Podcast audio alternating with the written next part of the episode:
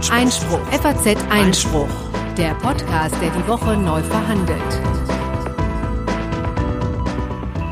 Herzlich willkommen beim F A Z Einspruch Podcast, Folge Nummer zwanzig schon. Ein kleines Jubiläum heute am elften April zweitausendachtzehn. Es begrüßen euch an den Mikrofonen Corinna Budras. Und mal wieder ich, Konstantin von Leinten. Ja, ich äh, war in letzter Zeit äh, häufiger abwesend, äh, zwei Wochen im Urlaub gewesen und letzte Woche lag ich erkältet da nieder, aber äh, nun bin ich auch wieder auf den Beinen und zwischenzeitlich äh, hat Markus das Schiff hier ja großartig geschaukelt. Ähm, gut, dann äh, würde ich sagen, äh, kommen wir gleich zu den Themen, denn es gibt so einige. In der Tat, gerade gestern gab es ein Grundsatzurteil des Bundesverfassungsgerichts, ähm, das eine lange, lange erwartete wichtige Entscheidung in Sachen Grundsteuer gefällt hat, das so gut wie alle in diesem Land betrifft, außer Immobilienhaie übrigens, die nicht selbst hier wohnen, aber sonst jeden anderen. Ähm, dann gab es noch ein anderes Urteil vom Bundesgerichtshof, das die Pressefreiheit gestärkt hat. Äh, das freut nicht nur uns, sondern womöglich auch andere Tierschützer zum Beispiel. Es geht, äh, ging um den brisanten Fall, ob Tierschützer in einer Mastanlage einbrechen dürfen und dort Missstände filmen dürfen. Kleiner Spoiler vorab, der Bundesgerichtshof sagt ja und wir sagen, warum eigentlich. Dann gab es natürlich kurz nach unserer Sendung vergangene Woche neue Entwicklungen in Sachen Puigdemont, auf die wir unbedingt noch eingehen müssen. Und auch Stormy Daniels beschäftigt uns wieder, beziehungsweise der Anwalt von dem amerikanischen Präsidenten Donald Trump, das ist Michael Cohen. Und das F B I hat einen sehr ungewöhnlichen Schritt gewagt. Es hat nämlich tatsächlich ähm, ja, die Büros und die Wohnung von äh, Michael Cohen durchsucht und auch wir sprechen darüber. Und es wird das gerechte Urteil geben. Aber vielleicht mal ganz vorab noch eine ganz aktuelle Sache, denn Facebook ist jetzt wieder in den Medien, genauer Mark Zuckerberg, der sich ja gestern und heute, am heutigen Donnerstag, vor dem amerikanischen Kongress äh, verantworten muss und da stundenlange bohrende Fragen über sich ergehen lassen musste. Das ist so der Gang zu Canossa, ne? Nachdem Richtig. Was schiefgegangen ist. War durchaus auch ein Spektakel, aber nicht so sehr von den Inhalten her, sondern eher von dem, was da einfach an Pomp immer mit einhergeht. Das ist ja schon immer bemerkenswert, wie, wie sich dann auch gestandene Manager dann zu ganz kleinen Schuljungen werden. Der Sender muss Buße tun. Ja, ja. Richtig. Vielleicht aber gab es denn irgendwas, also ist ja schön, dass der da sitzt und irgendwie sich ein bisschen schlecht fühlen darf öffentlich, aber ähm, jetzt, also ändert sich jetzt irgendwas? Also ich fand es ähm, insofern interessant, ähm, als dass er deutlich gemacht hat, wie sich Facebook ändern wird. Und ähm, das sagt er ganz klar. Und ehrlich gesagt, finde ich, klingt das aber auch nicht besonders vertrauenserweckend. Denn es geht eben darum, dass sie wesentlich genauer sich angucken wollen, was sie tun wollen. Also er sagte tatsächlich, we're going uh, to intensify policing. Also t- tatsächlich mhm. dieses polizeiliche Element. Also, also to police ist ja im Englischen so so so ein bisschen wie prüfen oder überwachen, ja. Überwachen eigentlich eher, aber es hat natürlich schon so diesen leicht militärischen äh, Klang. Und ja. Gemeint war jetzt was, was quasi App-Entwickler oder sonstige Leute, die die äh, auf Facebook irgendwie ihr Unwesen treiben, da mit den Daten der Nutzer äh, anstellen, also nicht das richtig. Ja, aber eben nicht nur das, sondern auch alles, was Hate Speech angeht, ah, okay. an Beeinflussung angeht, was ähm, Terroristen angeht, mögliche mhm. ähm, Phishing vor und so. Gut, das wird jetzt natürlich auch alles zu einem Brei aufgerührt. Das ist in der Tat, das war übrigens auch genau das Problem. Also man hat gemerkt, dass natürlich die ganzen Kongressabgeordneten ganz unterschiedliche Vorstellungen davon haben, was jetzt das Problem ist. Ja, und eine, eine ganz andere Agenda jeweils hatten. Ja, ne? Ja. Also Ted Cruz zum Beispiel von ähm, den äh, Republikanern war natürlich ganz hinterher danach, dass, dass eben Facebook so eine eher linke Organisation ist, also jedenfalls mit, mit äh, Menschen, die eher äh, politisch sich links ansiedeln würden. Mhm. Ne? Und ähm, dann deswegen, dass eben auch zu einer Art von Bias führt, also so einer Vorauswahl. Da werden dann eben vor allen Dingen republikanische oder konservative Seiten ähm, gesperrt. Das war so sein äh, Fokus. Ne? Dann ist natürlich, hat man auch so ein bisschen das Gefühl, dass viele auch ein Unverständnis dafür fehlt, was Facebook eigentlich macht. Das wäre mhm. interessant zu wissen, wie viele von denen eigentlich ein privates Profil haben. Und es wurde interessanterweise auch ähm, öfter mal auf Europa verwiesen, also auf die Datenschutzgrundverordnung und ob das vielleicht ein ähm, Beispiel sein könnte, ähm, wie, wie das in Zukunft laufen könnte. Ja, über die haben wir ja schon mal ausführlich gesprochen. Da hatten wir auch äh, Tim Bibitul im Interview, der erklärt hat, äh, was es mit äh, dieser Datenschutzgrundverordnung eigentlich auf sich hat. Äh, und in der Tat, die tritt jetzt im äh, Mai in Kraft, ähm, wird Facebook und andere Konzerne äh, ein gutes Stück mehr an die Leine legen. Und äh, da gibt's die ganz interessante Forderung aus den U S A, dass die Leute sagen, wir wollen, dass das hier auch gilt. Also sozusagen das Gesetz als solches gilt dort natürlich nicht, äh, aber wir wollen eben, dass Facebook einfach, so wie es dann jetzt zukünftig in Europa operieren muss, auch bei uns operiert, weil wir es nicht einsehen, dass wir insoweit irgendwie datenschutzrechtlich schlechter äh, behandelt werden. Hm. Und da hat er auch zumindest deutlich gemacht, also Mark Zuckerberg hat natürlich auch versucht, möglichst jetzt keine Nachrichten ähm, dort zu verbreiten, also und, und klare Aussagen zu machen. Er hat im Grunde genommen aber schon zugestanden, dass die Dinge, die sie hier in Europa machen müssen, wohl auch übertragen werden auf den Rest der mhm. Welt. Vielleicht werden die Schwerpunkte ein bisschen anders gesetzt, aber ähm, grundsätzlich ist es so, dass sie das weltweit wohl ausrollen wollen, was hier dann tatsächlich an Regulierung... Ja, es ist so eine ähm, interessante Dynamik, ne, von so Recht im globalen Kontext, dass man quasi Facebook jetzt ja. indirekt auch zwingt, seine Geschäfte in den U S A zu ändern, obwohl wir natürlich keinerlei Rechtsetzungskraft für die U S A in dem Sinne haben, aber... Äh, Richtig, insofern sind wir wirklich ein globaler Rechtsraum, das muss man sagen. Und da ist vielleicht auch ganz schön, dass Deutschland da mal vielleicht ein Vorbild ist äh, für, für, für Amerika und sich da in der Tat auch in den äh, letzten Jahren viel, viel getan hat, was zumindest die Datensensibilisierung angeht. Ist, ist jetzt auch nicht äh, sozusagen alles grün, was hier wächst.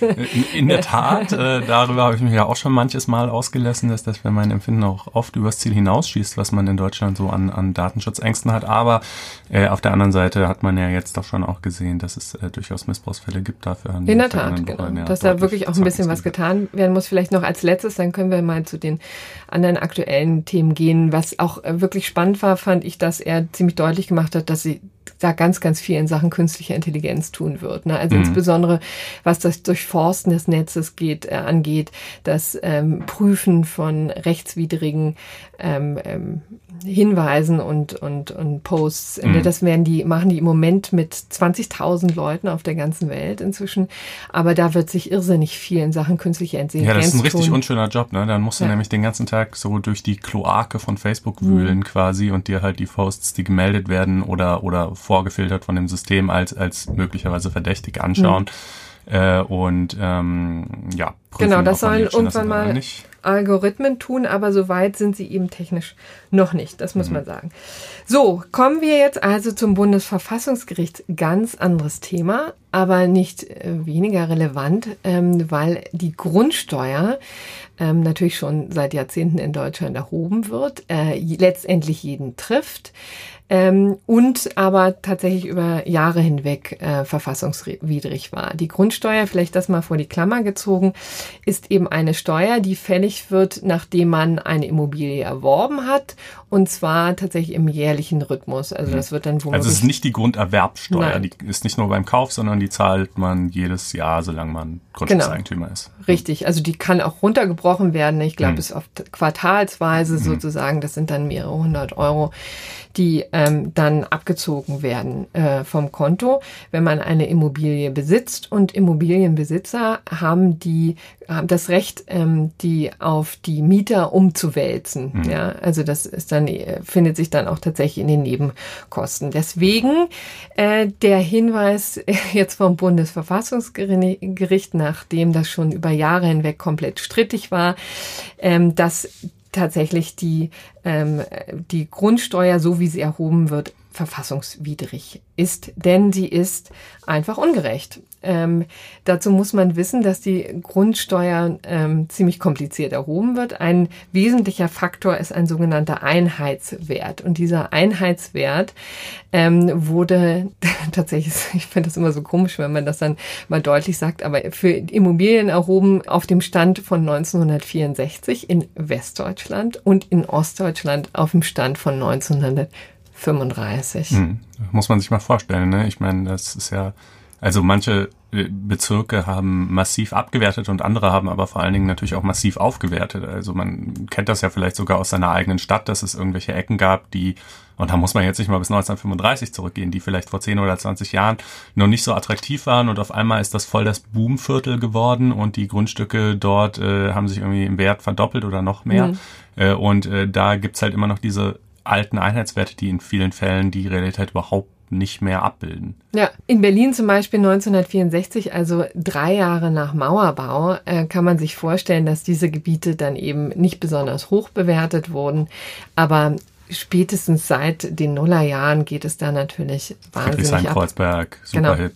Ja, ja. Richtig, also das ist sozusagen auch das Hauptproblem gewesen. Also man hat äh, bei der Berechnung der Grundsteuer diesen Einheitswert gehabt, der wurde jetzt angegriffen. Vielleicht noch der Vollständigkeit halber sind noch zwei weitere Faktoren, die ähm, da zugrunde gelegt werden bei der Berechnung der Steuer, und zwar ist es so, dass es dann ähm, noch eine Messzahl gibt, die sich daran orientiert, ne, was da draufsteht, also mhm. ob es ein Mehrfamilienhaus ist oder ein Einfamilienhaus oder und so ein Bürogebäude. Oder ein Bürogebäude, genau.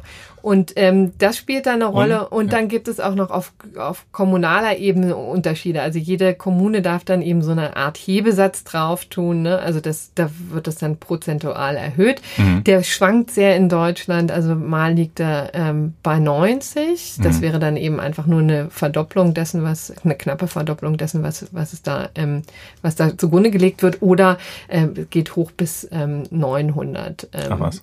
Genau. Also je nach Bedarf der Kommune letztlich, oder? Richtig. Wie das? Genau, da, und vielleicht auch Attraktivität, ne? Also mhm. Steuern werden ja, das sind tatsächlich auch so ein bisschen Marktpreise, was immer man dann, eine Kommune der Meinung ist, sie äh, ihren Bewohnern abverlangen kann, ohne die mhm. Leute zu verschrecken. So wurde es eben berechnet, berechnet und insbesondere die, dieser Einheitswert ähm, war eben so himmelschreiend ungerecht, dass der Bundesfinanzhof schon seit vielen Jahren gesagt hat, so geht's eigentlich mhm. gar nicht. Und es war ja auch mal vorgesehen, als die ursprünglich festgelegt wurden, diese Einheitswerte, die alle sechs Jahre Jahre, ähm, äh, neu zu bestimmen oder zu aktualisieren. Ja, und das ist einfach nie passiert. Also bis, bis heute nicht, ne? Und das, äh, also das war jetzt tatsächlich insofern die Entscheidung des Bundesverfassungsgerichts auch wirklich keine Überraschung. Das war eigentlich schon allen Beteiligten klar, äh, dass die Grundsteuer kippen würde. Die Frage war halt nur, ja, welche Frist äh, wird dem Gesetzgeber jetzt gesetzt, um, um das neu zu regeln, und vielleicht welche Vorgaben macht das Bundesverfassungsgericht für die Neuregelung. Aber das war wirklich ein grobes Versäumnis, letztlich einfach aus Bequemlichkeit. Und weil es natürlich auch super aufwendig ist, ne? Also irgendwie, ich glaube, fünfunddreißig Millionen Grundstücke sind das oder sowas in der Größenordnung. Ja, fünfunddreißig Millionen Grundstücke, in der Tat. Das ist auch ein bisschen komisch, ne? Weil jetzt ist das Lamento natürlich groß, ne? Also die Kommunen beschweren sich, ächzen unter ähm, der Last, die da ihnen aufgebürdet wird, weil das natürlich ein Riesenaufwand ist, das neu zu berechnen, schon klar. Aber immerhin neunzehnhundertvierundsechzig hat ja hat man ja mal entschieden, hm. dass man diesen ähm, dass man diesen Zeitraum für durchaus realistisch hält, ja, die sechs ähm, Jahre, auf die hat sich ja offensichtlich der Gesetzgeber dann geeinigt und das äh, auch tatsächlich in das Bewertungsgesetz äh, mit eingefügt. Ähm, und deswegen ist das ja keineswegs vom Himmel gefallen, ja. Mhm. Und dass man dann natürlich über Jahre hinweg das versäumt hat und das dann immer schwieriger geworden ist, kann ich schon nachvollziehen. Aber umgekehrt ist es natürlich auch schwierig, wenn jetzt die, die Kommunen und ähm, Bundesländer, das war ja ein Riesenaufgebot vor dem Bundesverfassungsgericht, als sie da äh, vergangenes Jahr verhandelt haben, und äh, dann immer deutlich gemacht hat, was das einfach für eine Bürde ist. Und da muss mhm. man eben einfach sagen, die haben sie sich tatsächlich selber, dieses Ei haben sie sich selber ins Nest gelegt. Ja, und ja. es ist halt auch eine Bürde, die damit einhergeht, wenn man überhaupt eine Grundsteuer erheben will, ne? Also es steht ja nirgendwo geschrieben, dass es sowas geben müsste. Ja. Ja. Ähm, und äh, wenn es das gibt, dann hat der Gesetzgeber zwar einen weiten Spielraum, aber muss eben, also das ist jetzt übrigens, um es vielleicht noch ein bisschen äh, juristisch zu verankern, der, äh, der verfassungsrechtliche Dreh dabei muss eben den Artikel drei äh, Grundgesetz beachten, also den Gleichheitsgrundsatz, und äh, darf nicht, äh, nicht ähm, Gleiches ungleich oder Ungleiches gleich behandeln ohne Grund.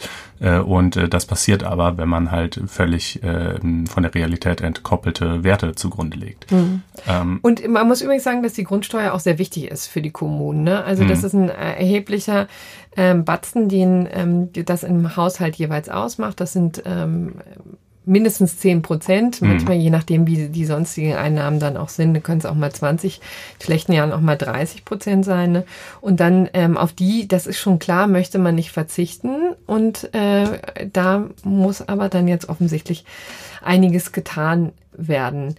Ähm, vielleicht nochmal zu den Fristen. Also da hat sich dann das Bundesverfassungsgericht ob des Lamentos nicht wahnsinnig gnädig gezeigt. Also diese, sie sind ihnen schon entgegengekommen, aber haben jetzt nicht auf die zehn Jahre ähm, gesetzt, die vor Gericht immer wieder ähm, genannt wurden. Also Kommunen und Bundesländer wollten eben zehn Jahre haben, um das Ganze neu zu sortieren. Ähm, denn es muss ja jetzt erstmal eine neue, ein neues System gefunden werden. Also man muss gucken, welches System man äh, wählt, um die zur Berechnung zu kommen. Und dann muss es tatsächlich auch übertragen werden auf mhm. fünfunddreißig Millionen ähm, Grundstücke in Deutschland. Das ist natürlich ähm, eine riesige Aufgabe. Und ähm, da hat jetzt das Bundesverfassungsgericht folgende ähm, Fristen gesetzt. Also bis Ende zwanzig neunzehn müssen die eben sich immer auf ein System einigen. Das ist jetzt auch wohl nicht so wahnsinnig schwierig, weil ja auch schon äh, Ideen auf dem Tisch liegen. Und ähm, dann haben sie noch fünf weitere Jahre, die sie es dann umsetzen können. Also bis Ende zwanzig vierundzwanzig ist dann ähm, die Umsetzungsphase und dann muss äh, der Hase laufen. Ja, und ähm, Olaf Scholz äh, hat ja schon angekündigt, es soll nicht teurer werden. Also damit kann ja wohl nur gemeint sein, unterm Strich. Ja, unterm Denn Strich. Äh, für einzelne Grundstücksbesitzer wird es natürlich teurer oder eben auch billiger, je nachdem, ähm, wie sich die Wertlage verändert hat. Und äh, ja, was sind so die Dinge, denen ein solches System Rechnung tragen muss? Wahrscheinlich schon auch ein bisschen, dass wenn deine dein, dein Immobilienwert jetzt dramatisch gestiegen ist, dass du dann vielleicht nicht in exakt der Höhe mehr belastet wirst, also dass sich deine Grundsteuer jetzt nicht verzehnfacht oder so. Ähm, gibt gibt's denn da jetzt eigentlich schon irgendwie Modelle, die man sich, die man sich schon überlegt hat, wie das in Zukunft geregelt werden könnte? Äh, gibt es in der Tat. Also es gibt ähm, einen, der sehr kompliziert klingt oder sehr aufwendig. Ähm, da geht es darum, tatsächlich den Verkehrswert festzusetzen, ne? Und mhm. zwar anhand von Immobilienpreisen in der jeweiligen Region. Und das ist natürlich ähm, echt gesagt nicht besonders praktikabel, ne? Weil die ändern sich ja ständig. Man hat es echt, man hat es ja in den vergangenen Jahren gesehen, mhm. wie ähm, wie stark das jetzt angestiegen ist. Man kann jetzt auch sagen, das war vielleicht auch eine, eine Sondersituation. Ähm, vorher war es wesentlich stabiler, aber nichtsdestotrotz leben wir vielleicht jetzt in Zeiten, wo sich sowas stark ändert, es mhm. auch wieder stark runtergehen kann, ne? Und da ist das natürlich nicht besonders praktikabel. Ähm, na, dann gibt es ähm, schon ein, von den Bundesländern einen, wie ich finde, relativ ähm, komplizierten Entwurf, weil es so eine Kombination ist, die schon wieder jedem gerecht werden möchte, wo es auch stark um die Bebauung geht und eine Kombination eben zusammengeführt werden soll. Ich finde ja, also eine Außenseiterposition, äh, finde ich, hat besonders viel Charme. Die hat aber leider keine Chancen durchzukommen. Ich sage sie aber trotzdem mal, weil es so ähm, wahnsinnig charmant einfach ist. Da geht es einfach darum, nur die Flächen ähm, zu besteuern. Also zu sagen, wie groß ist ein Grundstück und das soll dann auch schon alles sein.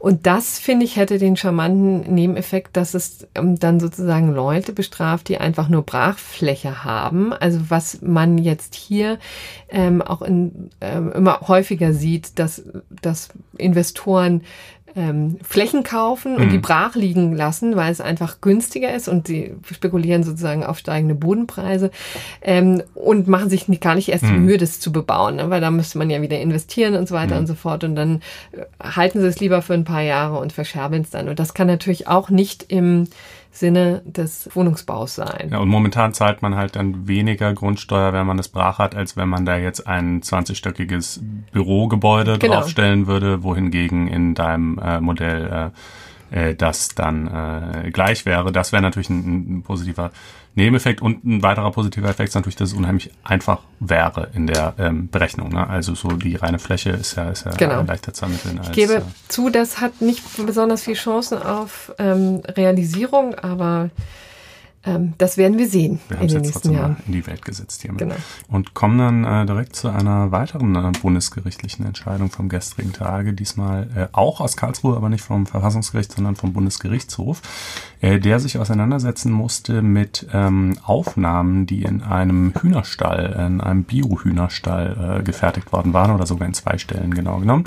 Äh, da ist also ein Tierschützer des Nächtens äh, eingestiegen, äh, unerlaubterweise, ähm, und äh, hat da gefilmt. Und was er gefilmt hat, war auch ausgesprochen unerfreulich. Also äh, wirklich äh, ganz bestimmt nicht die Bilder, die man als Verbraucher so gedanklich im Kopf hat, wenn man an, an Bio-Eier denkt. Ja, da hat man immer so diese schönen äh, grün gefärbten Verpackungen und da wächst so saftiges Gras drauf und da stehen so, so drei glückliche Hühner unter den Strahlen der sie wärmenden Sonne. Ja, äh, und ja, ihr könnt ja mal in diese Doku reinschauen, die heißt ähm, äh, ich glaube, wie billig kann Bio sein oder so ähnlich.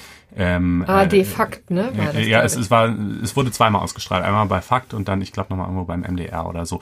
Ähm, und äh, also die Hühner sind halt, um es mal kurz zu machen, total gerupft. Die haben kaum noch Federn oder jedenfalls nur noch sehr partiell. Ähm, äh, teilweise liegen da so tote Hühner auf dem Boden rum. Die sind vor allen Dingen auch in einem Raum, der, also äh, es ist halt jetzt nicht Massentierhaltung. Es ist jetzt nicht dieses Bild, was man kennt, wo die quasi so einen Käfig haben, wo sie sich in, noch nicht mal um sich selber drehen können. Aber es ist schon ein Raum, der sehr, sehr, sehr voll ist und der auch total vegetationslos ist und das sieht also alles echt unschön aus. Und ähm, das Problem, wenn man so will, also auf jeden Fall aus Sicht der, der Tierschützer, das Problem ist aber, dass das eigentlich offenbar legal war. Also es steht ein bisschen im Streit, ob es da vielleicht irgendwelche kleineren Problemchen gab oder nicht, aber es ist jetzt nicht so, dass das ein, ein Skandal wäre in dem Sinne, dass dieser Betrieb ähm, jetzt massiv irgendwie gegen, gegen Gesetze verstoß, verstoßen hätte. Ähm, sehr wohl gegen Gesetze verstoßen hat aber eigentlich, wenn man es jetzt mal genau nimmt, der Tierschützer, ne? Denn der ist ja äh, da eingestiegen unerlaubterweise. Das ist äh, immerhin ein Hausfriedensbruch. Jetzt zwar nicht gerade ein Kapitaldelikt, aber trotzdem natürlich eine Straftat. Und äh, dementsprechend hat dann eben ähm, die der ähm, Stallbetreiber, beziehungsweise also die gehörten zu dem großen Produzentenzusammenschluss namens Fürstenhof, ähm, dagegen geklagt. Äh, und zwar wo wohl? Ja, vor dem Landgericht Hamburg natürlich. Wie äh, also falls jetzt nicht alle Hörer werden das wissen, aber ähm, das, das kann man vielleicht an dieser Stelle auch mal kurz erzählen. Im, im Presserecht gilt ja der fliegende Gerichtsstand. Das heißt, ich kann Ähm, wenn ich mich durch einen Pressebericht ähm, verletzt fühle, in meinen Rechten überall dort klagen, wo das Presseerzeugnis verbreitet wird. Und äh, da die Fernsehsendungen natürlich ähm, in ganz Deutschland ausgestrahlt wurden, kann ich mir halt nach Belieben ein Gericht aussuchen. Und da haben sich so ein paar Gerichte etabliert, die als besonders klägerfreundlich gelten. Und deshalb gehen die Kläger natürlich gerne dahin. Und ganz vorne dabei äh, seit ewigen Zeiten ist Hamburg. Die geben eben den Klägern äh, sehr häufig Recht und entscheiden recht häufig gegen die Presse. Äh, so auch hier. Ähm, haben eben gesagt, ja, eigentlich die Argumente, die ich gerade schon genannt habe, plus auch noch äh, die Erwägung, ähm, dass es auch nicht gerechtfertigt sei, jetzt gerade diesen einen Betrieb namentlich äh, in dem Beitrag zu nennen und an den Pranger zu stellen, weil es irgendwie bei der Konkurrenz so zumindest der Vortrag auch auch nicht viel anders sei. Äh, und schließlich sei das ja alles rechtmäßig, äh, was die Betriebe da machten und so weiter. Und äh, nun ging es also zum B G H und äh, der sieht die Sache aber anders und sagt, ja, das mag schon sein, aber es ist eben auch nicht nur die Aufgabe der Presse, wirklich über Straftaten zu berichten, äh, sondern eben auch über Fälle, wo ähm, äh, Werbung und Wirklichkeit oder Schein und Sein äh, drastisch auseinanderklafft. Und es gibt ein, ein großes und ein akutes äh, Interesse der Verbraucher zu wissen, äh, dass äh, auch Bio eben gar nicht immer so toll ist, ähm, wie es aussieht. Und äh, dieses Interesse wiegt einfach schwerer als äh, das unternehmerische Interesse des äh, Betriebes, nicht in einem schlechten Licht dazustehen. Er steht zwar vielleicht in einem schlechten Licht, aber dieses schlechte Licht beruht ja auch nur auf der Realität. Also die haben ja nicht, haben ihn ja nicht irgendwie verleumdet oder Dinge behauptet, die nicht gestimmt hätten, sondern nur gezeigt, wie es tatsächlich aussieht in diesen, in diesen Mastanlagen. Und da wurde dann sozusagen unsere Rolle der Presse als Wachhund, ja, wie war genau. das? Der Wachhund, Wachhund der, der Öffentlichkeit. Äh, ja, ist genau, eigentlich so, so ein Anglizismus, glaube ich. Watchdog sagt man doch auf Englisch. Ne? Genau. Ja, der, äh, der Wachhund im Hühnerstall sozusagen. Und ähm, vielleicht kann man in dem Zusammenhang, wenn wir schon drüber reden, äh, auch noch eine äh, Entscheidung aus Februar erwähnen. Das war von einem Oberlandesgericht. Ähm, da waren zwei Tierschützer eben genau, also das war ein strafrechtliches Verfahren vor dem O L G, vom B G H war es jetzt natürlich Zivilrecht. Ähm, und vor diesem O L G, also waren zwei Tierschützer eben genau wegen Hausfriedensbruchs angeklagt. Die hatten im Prinzip das Gleiche gemacht, waren da eingestiegen, hatten gefilmt, haben nichts kaputt gemacht oder so. Und das O L G hat gesagt, ja, der Tatbestand ist verwirklicht, aber rechtfertigender Notstand zugunsten der, der Tiere. Tierschutz äh, ist ja auch äh, tatsächlich äh, ein, ein Interesse von Verfassungsrang. Und dort war es eben so, dass die vorgetragen haben, das stimmte auch, dass die Aufsichtsbehörde einfach nichts gemacht hätte. Und die einzige Art, die zum Handeln zu bewegen, sei quasi gewesen, da wirklich einzusteigen und die Missstände zu dokumentieren. Dort gab es also auch tatsächliche Missstände in dem Sinn, dass der Betrieb wirklich gegen, gegen Auflagen verstoßen hat, die eigentlich gelten für die Haltung von Schwein waren es, mhm. glaube ich, in dem Fall. Ähm, äh, und äh, mit der Begründung hat das O L G die äh, beiden tatsächlich freigesprochen. Das äh, war eine ja ganz aufsehenerregende Entscheidung. Ja, ist in, in der Tat, ne? Denn ähm, da gibt's ja wirklich auch zwei äh, elementare Interessen gegeneinander abzuwägen. Das, ähm, das ist schon richtig. Aber in der Praxis eben ist es ja tatsächlich ganz oft so, dass ähm, in Medien vor allen Dingen eben über ähm, ja, Image-Probleme ähm, mhm. berichten, ne? Also das ist ja tatsächlich so, dass dann da tatsächlich mal eine ähm, Straftat ähm, berichtet werden kann, ist ja relativ selten, also mhm. oft würde ich sagen, geht es ja wirklich eben einfach darum, Schein und, und Wirklichkeit ein bisschen auseinander zu klamüsern und ähm, zu dokumentieren für die Öffentlichkeit. Und da ist es in der Tat ein, eine wichtige Entscheidung. Mhm.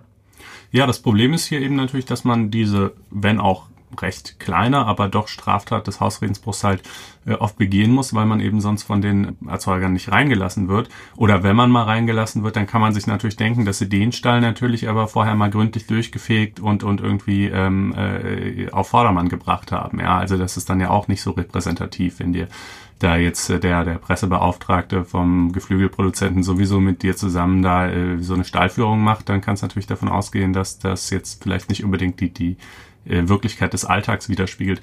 Und äh, deshalb ist es auch mh, zumindest bedenklich, dass äh, die Parteien in den Koalitionsvertrag reingeschrieben haben, sie wollten den ähm, äh, Einbruch in äh, Tierproduktionsbetriebe äh, äh, mit einem eigenen Straftatbestand ahnden.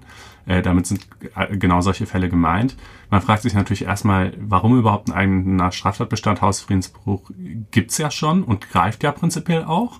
So, und ähm, äh, abgesehen jetzt eben von dem Fall, wie vor dem O L G entschieden, wenn man sagt, äh, rechtfertigender Notstand.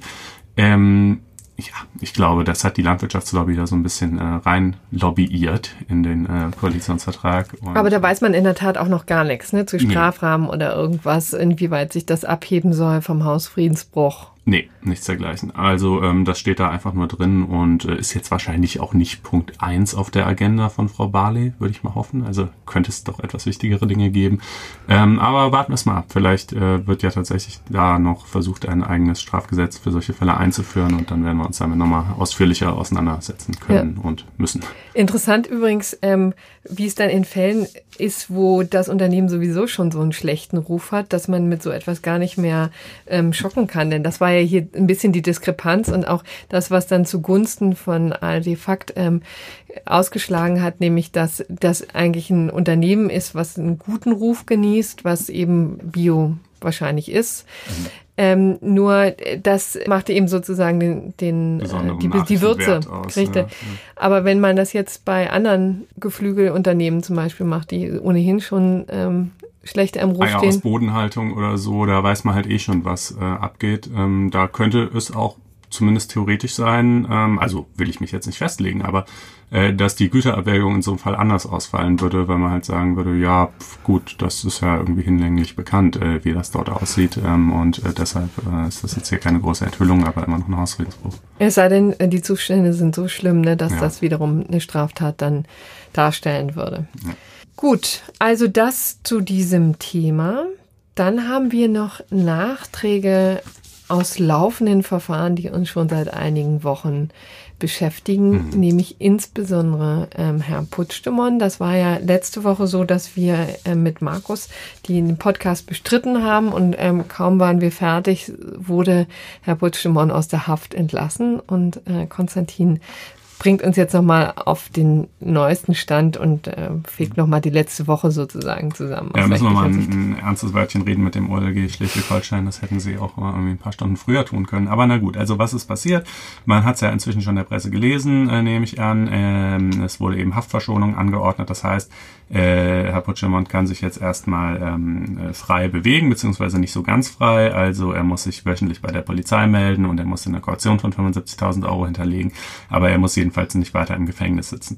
Über die Frage, ob er ausgeliefert wird oder nicht, ist noch nicht endgültig entschieden, aber schon teilweise entschieden. Denn es gibt hier ja im Wesentlichen eben diese zwei Vorwürfe. Der eine Er ist, äh, lautet auf Rebellion, was im Deutschen dem Hochverrat entspricht, und der andere auf äh, Veruntreuung öffentlicher Gelder, was eben hier so Untreue äh, in etwa wäre. Und äh, das O L G hat jetzt gesagt, also der natürlich sehr viel schwerer wiegende Vorwurf der Rebellion, ähm, den äh, sehen wir schon mal nicht. Ähm, und äh, mit der Untreue, das überlegen wir uns nochmal, da soll Spanien noch ähm, ein paar Dinge nachliefern.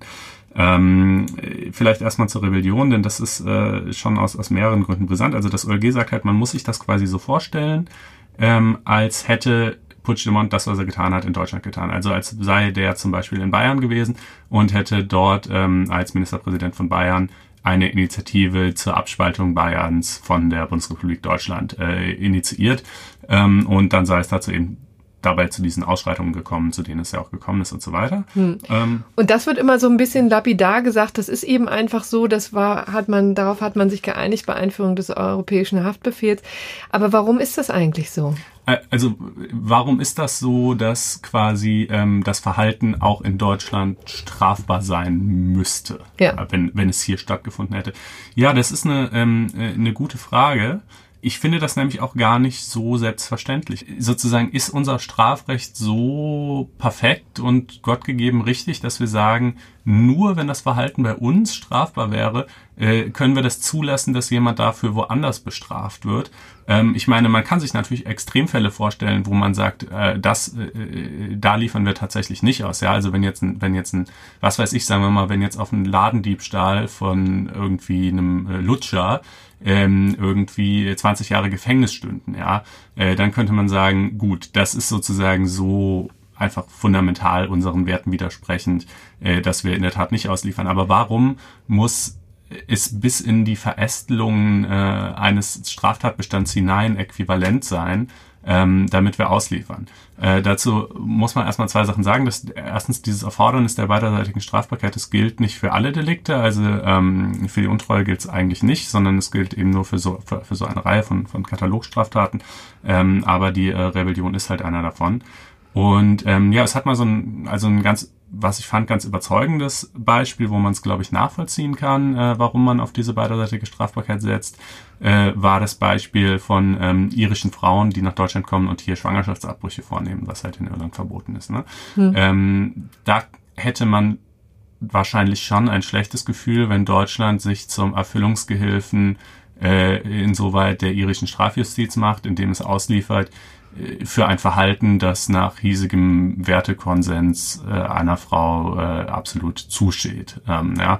äh, aber und, und in engen Grenzen zusteht, muss man sagen. Ja, ja, klar, wir haben natürlich. ja diesen, diesen Kompromiss, über den wir hier auch schon viel, viel gesprochen haben. Ne? Ähm, aber jedenfalls haben wir in Deutschland uns auf dieses Szenario mhm. geeinigt. Ne? Und das soll sozusagen ähm, ja. Standard sein. Ja. Ne? Für, Aber, für uns. Ja, aber sozusagen, aber das ist ja eben, also jetzt in diesem Abtreibungsbeispiel finde ich es nachvollziehbar, aber das ist, aber ich finde es nicht immer nachvollziehbar. Ich finde es tatsächlich auch jetzt bei Puigdemont nicht so nachvollziehbar. Denn der deutsche Tatbestand des Hochverrats erfordert halt, dass die staatliche Ordnung mit Gewalt beschädigt wird, ja. Und jetzt sagt man hier, ähm, naja, Gewalt gab's ja in Spanien auch. Es gab ja diese gewaltsamen Ausschreitungen oder Aufeinandertreffen mit der Polizei, brennende Autos und so weiter. Aber die deutsche Rechtsprechung sagt für den deutschen Tatbestand des Hochverrates, äh, die Gewalt muss, damit man jetzt quasi als Deutscher strafbar wäre, ne, wenn Puigdemont Ministerpräsident von Bayern wäre oder so, ja, dann müsste sie ein Ausmaß erreichen, das so massiv ist, dass es tatsächlich die realistische Chance hat, den deutschen Staat in die Knie zu zwingen. Ähm, es gab mal eine Entscheidung hier in Frankfurt äh, tatsächlich, Startbahn West war das damals, da wurde also, da hat jemand gegen ähm, die Erweiterung des äh, Flughafens ähm, Stimmung gemacht und äh, dazu aufgerufen, äh, dann seine seine Aktivistenfreunde den Flughafen dicht zu machen, und dann kam es auch zu Ausschreitungen, und damals ähm, da war die äh, der Straftatbestand hieß in dem Fall nicht Hochverrat, sondern Nötigung von Verfassungsorganen, war aber im Prinzip, wird jetzt so analog betrachtet, hat das O L G Schleswig-Holstein auch zitiert und hat eben gesagt, ja, da kam es zwar zu gewaltsamen Ausschreitungen, aber es war einfach überhaupt nicht realistisch, dass die deutsche Staatsgewalt quasi dadurch so sehr eingeschränkt werden würde oder so sehr beeindruckt würde, dass sie wirklich nachgibt, und deshalb ähm, äh, war das keine Nötigung von äh, Verfassungsorganen. Und analog dazu sagt sie jetzt eben, die Gewalt, die es hier bei Puigdemont gab, die hatte nicht das Ausmaß, äh, um den spanischen Staat in die Knie zu zwingen, und deshalb ist es kein Hochverrat. Und deshalb ähm, liegt insoweit keine, keine beiderseitige Strafbarkeit vor, und deshalb liefern wir zumindest wegen dieses Delikts schon mal nicht aus. Und da finde ich halt, weißt du, ja, ist ja okay, wenn wir das in Deutschland so machen, aber können die Spanier das nicht machen, wie Sie meinen? Also naja, ich, ich finde es schon ganz offensichtlich. Ich habe jetzt die Debatten damals zur Einführung des europäischen Haftbefehls nicht mehr präsent, aber das ist ja ein ganz offensichtlicher Kompromiss, der da geschlossen wurde. Also offensichtlich mussten die Mitgliedstaaten erst dazu gebracht werden, sich überhaupt auf so etwas einzulassen mhm. wie einen europäischen Haftbefehl und überhaupt ähm, Auslieferungen mhm. wesentlich zu vereinfachen. Das ist ja ein Bestandteil dieses berühmten mhm. ähm, Bereichs des, äh, der Europäischen Union, des Zusammenhalts und des Rechts und mhm. oder wie dieser schwammige Begriff ja, immer. Freiheit, Sicherheit und das Recht. Richtig, genau. Freiheit, Sicherheit und Recht.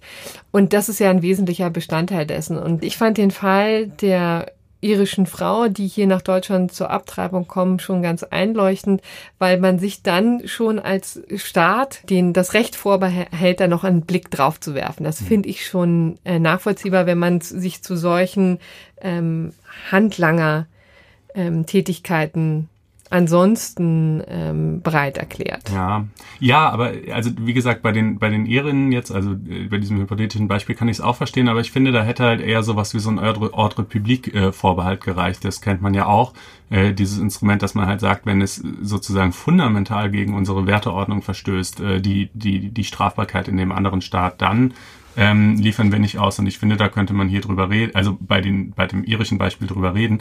Aber jetzt, weißt du, bei, beim Tatbestand des Hochverrats, welches Ausmaß jetzt genau das Nötigungsmittel der Gewalt haben muss, verstößt das fundamental gegen unsere Werteordnung? Ich glaube, nein. Ähm, und ich meine, es Na, ist eine Straftat eines Sta- spanischen Staatsbürgers aus spanischem Staatsgebiet, der mehr oder weniger zufälligerweise jetzt halt äh, in Deutschland gefasst wurde und hier in Haft sitzt. Und ich würde eigentlich sagen, wo ist das Problem? Ich denn, äh Ganz zufällig war es ja eben nicht. Ne? Der äh, spanische Geheimdienst hatte sich ja den deutschen Staat tatsächlich als ähm, Hilfsagent ähm, sozusagen ausgesucht. Und hier, man hat ja nicht umsonst diese Aufregung gehabt, die jetzt die letzten Wochen äh, hier auch seit der Verhaftung in Deutschland zu sehen war. Es gab ja tatsächlich auch Stimmen, die äh, da kritisiert hatten, dass es sei Deutschlands erster politischer Gefangener.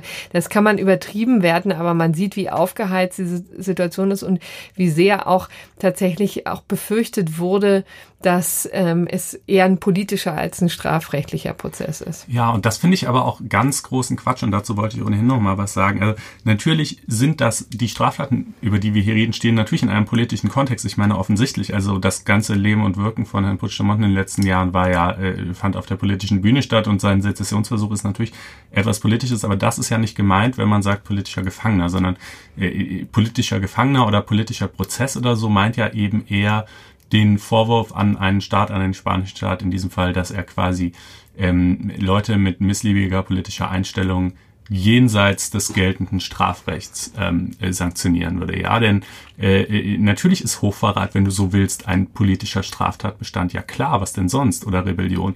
Äh, aber das ist ja auch legitim. Das haben wir ja in Deutschland schließlich auch. Äh, sondern gemeint ist eben nur, dass äh, quasi die Gefahr bestünde, dass dem in Spanien unabhängig davon, ob er eigentlich irgendwelche Straftaten verwirklicht hat oder nicht, äh, der äh, eingeknastet werden würde, einfach weil er halt so ein missliebiger ähm, äh, Querulant ist. Und dafür, für diese übrigens ja ganz schön ungeheuerliche Unterstellung, ähm, äh, gibt's einfach irgendwie überhaupt keinen Grund zu dieser Annahme. Wann sind wir in dieser Welt angekommen, in der wir irgendwie die Rechtsstaatlichkeit von Spanien anzweifeln? Wo kommt das her? Also äh, Polen und äh, und Ungarn sind ja schlimm genug, aber warum, äh, woher rührt diese Debatte? Und wir hatten auch einen, wie ich fand, finde auch ziemlich lesenswerten äh, Gastbeitrag eines äh, ehemaligen spanischen Richters, jetzt äh, Professors und äh, übrigens zufälligerweise auch noch Katalane, Ähm, äh, auf Einspruch, äh, in der, ich meine, in der Montagsausgabe war das, äh, an dieser Stelle sei mal daran erinnert, äh, dass es nicht nur diesen Podcast gibt, sondern unter f a z einspruch punkt d e auch ein wunderbares täglich erscheinendes Online-Magazin, in dem ihr äh, alle möglichen Dinge findet, die wir in dieser Sendung nicht immer in der Breite besprechen können. Genau, da kann man diesen ganzen Komplex Puigdemont wunderbar vertiefen. Ja, also kann man nur je, äh, etliche Artikel dazu. Ein Dutzend oder so. Und ja. äh, dieser war eben ein Gastbeitrag von einem ehemaligen spanischen Richter, äh, der also auch mal daran erinnert hat, ähm, dass äh, zum Beispiel äh, Spanien auch vom Europäischen Gerichtshof für Menschenrechte äh, ausgesprochen selten ähm, wegen irgendwelcher Menschenrechtsverletzungen äh, gerügt wurde, seltener zum Beispiel als Deutschland. Ja? Also äh, Spanien ist einfach ein lupenreiner Rechtsstaat und die Leute haben halt einfach politisch Sympathie für Puigdemont und daher kommt halt dieser Vorwurf, dass dem ähm, irgendwie Unrecht widerfahren würde, wenn er nach Spanien ausgeliefert werden würde. Aber das ist doch einfach Quatsch. Man kann ja gerne Sympathie für den haben, äh, aber das rechtfertigt nicht den total unzutreffenden Vorwurf, dass äh, Spanien irgendwie ein Unrechtsstaat wäre, äh, der politische Dissidenten in irgendwelche dunklen Kammern wegsperrt. Und ähm, um dann jetzt nochmal vielleicht konkret zurückzukommen, wieder zu der ähm, äh, Geschichte vor dem O L G Schleswig-Holstein, äh, dass die, äh, die Strafbarkeit wegen der Rebellion schon mal ablehnen, ist wichtig, ja, mhm. denn selbst wenn sie jetzt sagen würden, okay, wegen der Untreue liefern wir aus, also die Untreue übrigens bezieht sich so auf eine Summe von ungefähr, mal, wenn ich das hier überschlage, eins Komma fünf oder eins Komma sechs Millionen oder so, die ähm, für die äh, Durchführung des Unabhängigkeitsreferendums aufgewendet wurden. Ja, Steuergelder, ne? Steuergelder. Das ist der Vorwurf, dass Steuergelder Gelder missbraucht wurden für die Durchführung dieses ähm, Referendums, äh, Referendums im vergangenen Jahr. Genau, außer einen Stimmzettel drucken und so weiter. Jetzt kann man natürlich sagen, ja gut, als Politiker eine Volksbefragung durchzuführen, klar kostet das Geld, aber ist das nicht irgendwie Sinn meiner Aufgabe? Äh, andererseits, nachdem das spanische Verfassungsgericht aber das Referendum im Vorfeld bereits für rechtswidrig äh, erklärt hatte, äh, kann man in der Tat darüber reden, ob es dann nicht irgendwie eine Untreue ist. Wie dem auch sei, das O L G wird das entweder so oder auch anders entscheiden und dann entweder ausliefern oder auch nicht, aber, äh, und das ist eben der wichtige Punkt, auch wenn sie ausliefern, äh, sieht ähm, Paragraph elf des äh, Gesetzes über die internationale Rechtshilfe äh, aber den Grundsatz der Spezialität vor. Das heißt, in Spanien dürfte Puigdemont nur wegen der Delikte angeklagt werden, deren wegen er ausgeliefert wurde. Also sprich, wenn er nur wegen Untreue ausgeliefert wird, dürfen die nicht sagen, haha, jetzt haben wir ihn, jetzt machen wir, jetzt ziehen wir aber hier das ganze Programm durch, sondern dann dürften sie eben auch wirklich nur wegen Untreue bzw. Veruntreuung öffentlicher Gelder anklagen und das ist natürlich der vergleichsweise eigentlich deutlich geringere Straftatbestand. Sie können aber natürlich den Haftbefehl zurückziehen und einfach einen neuen, nochmal neu versuchen. Das ist auch nicht das erste Mal, dass es hier in diesem Fall passiert. Ne? Mhm. Es gab, gab ja schon vorher nochmal äh, in Belgien vorher mal ich, ein. lief das genauso. Und genau. Was sie jetzt aber stattdessen sagen, weil ihnen das, glaube ich, langsam zu doof wird, irgendwie mit diesem Zurückziehen des Haftbefehls und hoffen, dass man ihn dann quasi, also man könnte ja hoffen, dass er dann jetzt irgendwie, weiß ich nicht, nach Österreich weiterreist und reist und vielleicht die dortigen Gerichte anders drauf sind. Ähm, äh, aber stattdessen sagt Spanien jetzt, und das finde ich auch ganz einleuchtend, das äh, O L G sollte doch den Europäischen Gerichtshof anrufen, um klären zu lassen, wie genau dieses Erfordernis der beiderseitigen Strafbarkeit zu prüfen ist. Denn das ist ja wirklich ja. eben schwierig, ne? Dieses Beispiel, was ich gerade gebracht habe mit Bayern, ja, aber wie gut kann man diese Analogie überhaupt ziehen? Das sind ja unterschiedliche föderale Systeme, ähm, unterschiedliche Verfassungen und so weiter. Also kann man über kann man überhaupt dieses Gedankenspiel erfolgreich anstellen, ob, ob das, was er getan hat, in Deutschland strafbar wäre oder nicht. Das könnte der E u G H mal ein bisschen klarstellen. Das finde ich eigentlich eine ganz einleuchtende Überlegung. In der Tat, dann hat man da vielleicht mal ein bisschen äh, mehr Klarheit.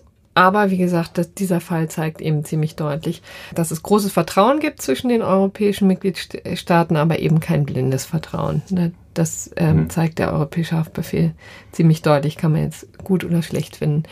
Aber dann belassen wir es jetzt mhm. und gucken nochmal nach Amerika, denn da hat sich ähm, jetzt in der Tat etwas ähm, Brisantes ergeben. Wir hatten schon öfter mal von Michael Cohen gesprochen, das ist der Anwalt des amerikanischen Präsidenten, einer der mehreren Anwälte, der mhm. hat ja sogar, also der hat auf verschiedenen Ebenen privat, hat er welche und dann hat er auch welche, die ihm beistehen in der Prüfung des Sonderermittlers äh, zu den Russland-Verstrickungen.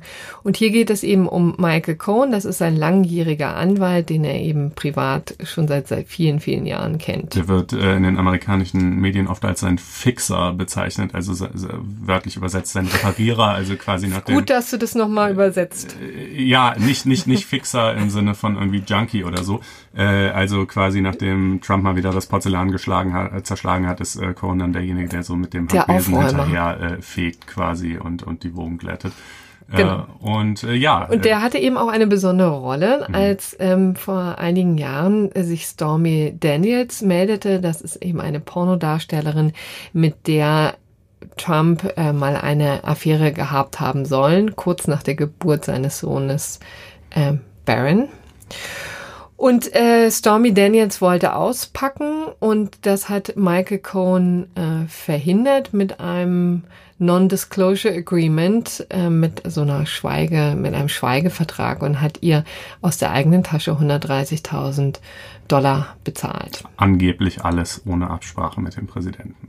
Genau. Naja, und was ist jetzt jedenfalls passiert? Dessen Büro und, ähm, und äh, auch äh, Wohnungen wurden vom F B I durchsucht. Und sein Hotelzimmer, und weil sein er Hotelzimmer musste gerade ja. in einem Hotelzimmer unterbekommen, weil seine, äh, sein Haus renoviert wird, so mhm. hieß es.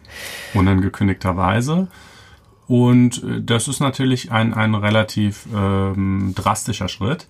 Äh, also man muss erstmal dazu sagen, das ist jetzt nicht unmittelbar ähm, von, äh, von dem allseits bekannten Sonderermittler Robert Mueller durchgeführt worden, äh, beziehungsweise auch nicht von seinem Team, sondern von der New Yorker Staatsanwaltschaft, aber wohl auf Fingerzeig von Mueller.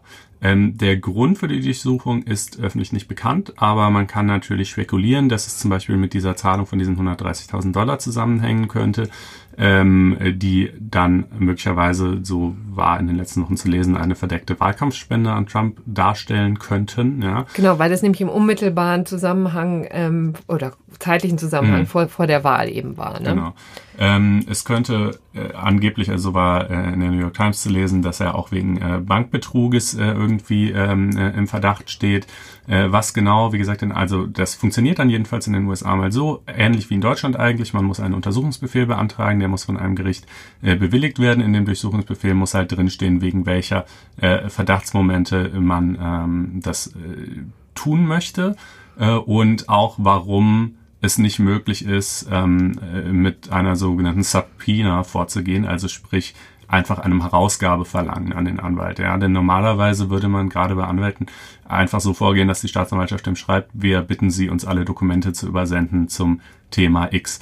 Ähm, und äh, das ist natürlich das weniger eingriffsintensive Vorgehen ähm, und äh, hat eigentlich Vorrang, es sei denn eben, es besteht die Gefahr, dass äh, derjenige dann sagt, oh, alle Dokumente zum Thema X, die nehme ich gerne und äh, schichte sie fein säuberlich auf, übergieße sie mit Benzin und zünde sie an. Ja, also äh, sprich, wenn die Gefahr besteht, dass äh, halt äh, die Beweislage verdunkelt. Hm. Ähm, genau, und hier ist eben der wirkliche Knackpunkt, ne? Das Anwaltsprivileg, ähm, das hier ganz offensichtlich keine Rolle spielt, beziehungsweise ignoriert ähm, wurde, zu Recht ignoriert wurde, aber das wird eben zu prüfen sein. Ne?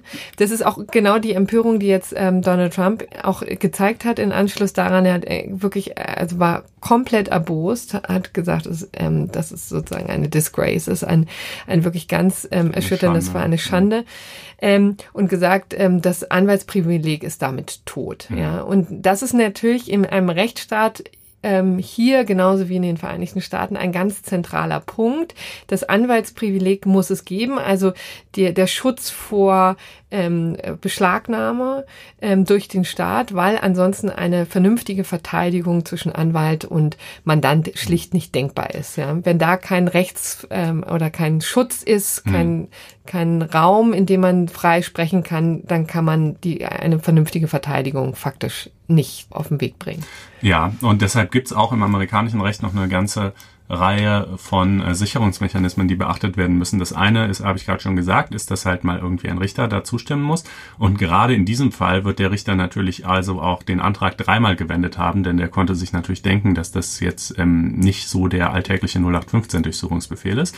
Ähm, zweitens äh, muss ein äh, sehr hochrangiges Mitglied der Anklagebehörde äh, zustimmen. Das war in diesem Fall äh, Presseberichten zufolge Rod Rosenstein, also der zweite Mann im Justizministerium, das ja in den U S A zugleich die oberste Anklagebehörde ist, etwas verwirrenderweise. Und äh, ja, hinter hinter Jeff Sessions eben die Nummer zwei im Justizministerium. Also der hat offenbar sein Okay gegeben. Das wäre natürlich auch brisant, denn äh, der ist ja auch ein politischer Beamter zugleich. Und ähm, dann ist es auch noch so, dass die Ermittler jetzt also nicht einfach sagen, okay, wir sacken mal alles ein und machen damit jetzt äh, irgendwie, äh, wie es uns gefällt, sondern Das äh, Ermittlerteam wird quasi in zwei Gruppen aufgeteilt. Die einen gehen die ganzen Unterlagen durch und sortieren erstmal alles beiseite, was Mandatsverhältnisse betrifft. Ja, denn der, der Cohen hat ja auch noch sowas wie private Korrespondenz oder so. Nicht alles, was man beschlagnahmt, hat ja unbedingt mit seiner anwaltlichen Tätigkeit zu tun. Äh, wir schaffen erstmal alles beiseite, was äh, Mandatsverhältnisse betrifft. Das darf das Kernermittlerteam erstmal nicht angucken. Ähm, eben genau aufgrund dieses Anwaltsgeheimnisses, äh, was du gerade angesprochen hast. Es sei denn wiederum, es gibt Anhaltspunkte dafür, dass zum Beispiel der Anwalt und sein Mandant kollusiv zusammengewirkt haben. Mhm. Also dass der Anwalt quasi den nicht nur legitimerweise vertreten hat in irgendeiner Strafsache, sondern quasi Teil des Verbrechens war oder darauf hingewirkt hat, ein, ein Verbrechen auf rechtswidrige Weise zu vertuschen, Zeugen zu bestechen, solche Sachen. Ja, wenn er quasi aus seiner Rolle als als legitimer Verteidiger herausgetreten ist und mehr so zum Komplizen wurde, ähm, dann äh, zum Beispiel würde das Anwaltsprivileg nicht mehr gelten. Ähm, und äh, das ist aber eben heißes Eisen, ne? Über die Verwertbarkeit dieser, dieser Dokumente müsste dann, wenn man die einführen wollen würde, in irgendeinen späteren Prozess wiederum ein Gericht entscheiden. Also insofern ist natürlich dieses ganze Trumpsche Gerede von wegen, das Anwaltsprivileg ist tot, großer Quatsch. Ja, wir haben es ja gerade dargelegt, dass äh, jetzt also immer noch viele Sicherungsmechanismen sozusagen bestehen äh, und man jetzt nicht einfach aus dem Vollen schöpfen kann, obwohl man das dadurch sucht hat. Ähm, und äh, irgendwie irgendeinen Kompromiss muss es ja geben. Ne? Die Konfliktlage kennt man ja hier in Deutschland auch. In der Tat. In Deutschland haben wir eben einen nicht ganz vergleichbaren Fall. Da stapeln sich im Amtsgericht München gerade die Akten vom Volkswagen-Konzern bzw. deren Anwaltskanzlei Jones Day. Und die wurden vor einem äh, vor geraumer Zeit schon beschlagnahmt von der Staatsanwaltschaft, weil die sich erhofft haben, da genauere Erkenntnisse zum ähm, Dieselskandal äh, herauszufinden. Und da ist Jones Day ähm, natürlich gegen vorgegangen und hat versucht, das zu stoppen, denn das ist natürlich ein äh, unfassbarer Schlag ins Kontor für eine Anwaltskanzlei, wenn sie ähm, Ziel selber von Ermittlungen wird, und hat eben auch Konsequenzen für das Vertrauensverhältnis zu dem Mandanten. Also es ist ganz klar, dass die da das Hochtreiben ähm, getrieben haben bis zum Bundesverfassungsgericht. Und das Bundesverfassungsgericht ist tatsächlich im vergangenen Jahr auch eingeschritten und hat gesagt, ähm, erstmal stoppen wir die Auswertung. Das heißt, die, die müssen da jetzt eben lagern. Niemand darf sich die angucken, solange bis das Bundesverfassungsgericht in der Hauptsache entschieden hat, ob diese mit Dokumente überhaupt verwertet werden dürfen für die ähm, Ermittlungsverfahren ähm, im Fall Dieselgate. Ja, da könnte man sich ja auch vorstellen, dass die vielleicht auch nicht nur Ja oder Nein sagen, sondern vielleicht auch irgendwie irgendwelche Präzisierungen treffen, äh, ähnlich wie wir sie jetzt gerade für die U S A dargelegt haben. Genau. Und da ist es eben auch nochmal ne, der Sonderfall, dass äh, es hier eben ähm, Dokumente betrifft, die Jones Day angefertigt hat im Rahmen seiner internen Ermittlungen. Das ist jetzt auch so eine Mode, die jetzt seit dem Siemens-Skandal Einzug genommen hat in deutsche Konzerne. Die gibt es eben schon seit einigen Jahren, aber ist tatsächlich, bewegt sich noch in einem rechtlichen Graubereich, weil ähm, immer mehr Konzerne dazu ähm, übergehen, wenn sie Dreck am Stecken haben, beziehungsweise der Verdacht besteht, dass da etwas Unlauteres im Unternehmen passiert äh, ist, dann heuern sie eben solche Kanzleien an und versuchen, von denen klären zu lassen, was da genau passiert ist. Das Ganze ist arbeitsrechtlich ein bisschen umstritten und es ist auch im Grunde genommen relativ unklar, was für ähm, was für einen Stellenwert das hat. Also genau, man kann ja nicht von privaten sagen, Ermittlern. Ja. Also weil Staatsanwaltschaft ja nicht die staatsanwaltschaftliche genau. Ermittlung. Aber ja. umgekehrt würden die, würde die Staatsanwaltschaft sich in diesem Fall gern das Ergebnis der internen Ermittlungen anschauen. Richtig, das kann ja nicht schaden, ne? Was nee. da äh, womöglich Tausende von Zeugenbefragen ergeben haben. Deswegen sind das natürlich Dokumente, die hochinteressant interessant sind, die die Strafverfolgungsbehörden gerne hätten, aber von denen jetzt das Bundesverfassungsgericht erstmal klären muss, was mit denen passiert. Also das Anwaltsprivileg ähm, äh, hüben wie drüben ist hochinteressant und wird äh, weiter klärt, hart weiterer Klärung. Hart, genau. genau, das Anwaltsprivileg hart weiterer Klärung. Okay, und ich glaube, die Hörer harren äh, des gerechten Urteils, das äh, wie immer den Abschluss der Sendung bildet.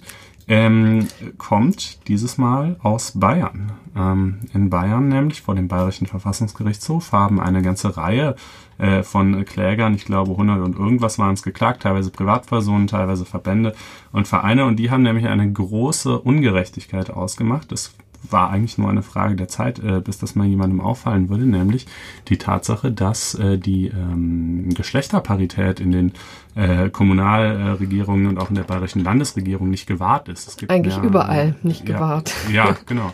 Äh, Wahrscheinlich es, auf Bundesebene gibt es ja ein ähnliches Problem. Ja, auf Bundesebene gibt es ein ähnliches Problem. Ähm, äh, das hat übrigens, äh, ich am Welt, letzten Weltfrauentag, ich war das, glaube, das war ganz kurz vor ihrer Ernennung zur Justizministerin Frau Katharina Barley auch angesprochen. Zu der kommen wir gleich nochmal. Aber jetzt erstmal nach Bayern. Ähm, genau, also das, äh, das ist natürlich irgendwie ein Unding, das so nicht fortbestehen kann. Und äh, deshalb haben sie ähm, äh, Popularklage erhoben gegen die einschlägigen Bestimmungen äh, der bayerischen äh, Wahlgesetze äh, oder des bayerischen Wahlgesetzes und äh, gesagt, es müsste halt quasi eine Klausel eingefügt werden, der zufolge mindestens fünfzig Prozent Frauen als Kandidaten aufgestellt werden müssten. Der Bayerische Verfassungsgerichtshof hat diese Klage äh, abgelehnt äh, und äh, hat gesagt, also im Hinblick auf die Direktmandate sei sie schon unzulässig. Da hätten sich die Kläger ähm, gar nicht äh, ausreichend mit der Frage auseinandergesetzt, ob unsere ähm, äh, Verfassung es überhaupt zulassen würde, dass, ähm, und, und wie das eigentlich stattfinden sollte. Ja, also die Parteien stellen ja einen Direktkandidaten äh, für, äh, für die einzelnen Wahlkreise jeweils auf, von dem sie äh, sich eben besonders hohe äh, Erfolgsaussichten versprechen. Der hat dann so das Backing der Partei und, und wird eben von denen äh, gestützt und finanziert. Ja. Davon abgesehen steht es natürlich jedem Mann und in der Tat jeder Frau frei, Ähm, sich für aufstellen einen, zu lassen, oder? Ja, sich aufstellen zu lassen oder eben, wenn man sozusagen ähm, in der Partei nicht aufgestellt wird, auch als als unabhängiger Kandidat anzutreten. Ne? Das sind zum einen die Direktmandate und zum anderen, und da könnte man wahrscheinlich noch eher ansetzen, äh, gibt's die Wahllisten, ne? Also ähm, eben die die die Listenplätze, äh, mit denen dann aufgefüllt wird. Da wäre es natürlich theoretisch vorstellbar zu sagen, ja, mindestens fünfzig Prozent der Leute auf der Liste müssen Frauen sein. Und zwar nicht die hinteren fünfzig Listenplätze, weil die sind ja in der Regel wertlos, weil die sozusagen sowieso nicht zum Zuge kommen, sondern eben vielleicht die vorderen oder wie auch immer. Ähm, aber da sagt der Bayerische Verfassungsgerichtshof eben, ja, vorstellbar ist das vielleicht alles schon, aber es ähm, äh, folgt kein derartiges Gebot aus unserer Verfassung. Das ganze Wahlverfahren ist komplett geschlechtsneutral. Es gibt jedenfalls auf, auf der gesetzlichen Ebene keinerlei Hindernisse oder nichts, was es einer Frau irgendwie schwerer machen würde als einem Mann, ähm, äh, als Politiker zu kandidieren und sich einen Listenplatz zu erkämpfen, ähm, ob es soziale Mechanismen gibt oder nicht, äh, die das ähm, irgendwie erschweren, damit äh, setzt er sich jetzt nicht so riesig auseinander. Aber er sagt eben auch, es gibt kein äh, verfassungsrechtliches Gebot dahingehend, dass äh, die das Landesparlament oder oder die äh, Kreisverwaltung äh, exakt entsprechend dem Bevölkerungsschnitt, äh, also ein Spiegelbild des Bevölkerungsschnitts sein müssten. So äh, in der Tat, das könnte man sich ja sonst auch noch weiterdenken. Ne? Also äh, warum dann nicht auch noch ethnische Minderheiten? Sollten die nicht vielleicht auch in einer bestimmten Quote vorkommen oder sexuelle Orientierung oder so? Ähm, aber jedenfalls der Verfassungsgerichtshof äh, sieht es nicht und ähm, sagt, äh, nein, also ist alles äh, fein, wie es ist und, und kann so bleiben. Genau, also beziehungsweise wenn es sich Änderungen ergeben, dann sollten die nicht auf Gesetzesänderungen basieren, sondern sollte sich vielleicht ähm, politisch oder mhm. sollte sich gesellschaftlich ein bisschen was ändern. Aber man kann jetzt sozusagen nicht jeden, äh, jede Situation, die man als Missstand empfindet, äh, über Gesetzesänderungen in die, äh, beseitigen. Ne? Ja, beziehungsweise Gesetzesänderung wäre sogar noch die Frage. Also ähm, er hat ja jetzt erstmal nur gesagt, die Gesetzeslage, so wie sie derzeit ist, ist jedenfalls nicht verfassungswidrig. Hm. Ähm, äh, die andere Frage wäre natürlich, wäre denn aber, wenn sich eine politische Mehrheit dafür finden würde, eine solche Quote ins Gesetz zu schreiben, wäre das denn möglich? Naja, das musste der Verfassungsgerichtshof jetzt nicht entscheiden. Genau, aber das ist der Punkt, den Frau Barley in, ins Spiel gebracht hat, ne? Genau. Zum Weltfrauentag. Sie hat das tatsächlich also jetzt nicht in Gestalt eines irgendwie konkreten, schon ausgearbeiteten Gesetzentwurfs und sicherlich auch irgendwie ein bisschen dem Anlass geschuldet. Ich meine, zum Weltfrauentag spricht man halt irgendwie über Frauenthemen so tendenziell. Das ist ja nicht ganz fernliegend. Auch du? Ähm, äh, ja, auch ich, natürlich. ähm, äh, und, äh, und aber eben auch Frau Barley. Und, äh, und äh, sie hat das tatsächlich angeregt, jetzt für die Bundesebene, für die Bundestagswahl, ähm, äh, ob man nicht so eine Frauenquote einführen wollen würde. Und ähm, ich, also... keine Ahnung, ich glaube, wir können konkret drüber reden, wenn es soweit ist, aber ich halte es schon für sehr, sehr problematisch, weil ich einfach finde, dass man politische Inhalte schlecht von den sie vertretenden Personen trennen kann Und weil ich glaube, es gibt durchaus einen Grund, äh, warum in der AfD mehr Männer sitzen als bei den Grünen. Und das ist übrigens kein Grund, der was besonders Positives über Männer aussagen würde, ja. Äh, eher im Gegenteil. Aber trotzdem ähm, ist es halt so, ja. Und und äh, also so, so, eine, so eine Paritätsvorschrift, dass, dass ähm, äh, Parteien irgendwie zu fünfzig Prozent weibliche Kandidaten stellen würden, das würde schon extrem tief in deren interne Organisation äh, und damit indirekt eben, finde ich, auch schon so ein bisschen in ihre politische Programmatik eingreifen. Und das hielte ich für sehr bedenklich und äh, auch nicht unbedingt nötig. Und da ist einfach die Gefahr, dass man äh, eine zu große Unwucht dann reinbringt. Ne? Und mhm. dann, wenn man an einer Stellschraube dreht, dann auch viele andere Stellschrauben drehen muss. Und das ist wahrscheinlich auch wirklich eher dann die Sache schlechter macht. Aber dabei wollen wir es belassen. Ähm, wir haben die Woche ausreichend verhandelt. Mhm. Wir freuen uns über Feedback. Genau, wenn ihr ein bisschen mitverhandeln wollt, geht doch mal auf blogs punkt f a z punkt net slash Einspruch. Nochmal blogs punkt f a z punkt net slash Einspruch. Da findet ihr alle Folgen und da könnt ihr uns Kommentare schreiben. Und im Übrigen könnt ihr natürlich auch sehr gerne, und wir würden uns freuen, wenn ihr es tätet, uns Sternchen geben im iTunes Store oder bei Spotify oder wo auch immer ihr uns eigentlich hört. Ja. In diesem Sinne, bleibt uns gewogen. Schöne Woche noch. Tschüss. Genau, bis dann. Ciao, ciao.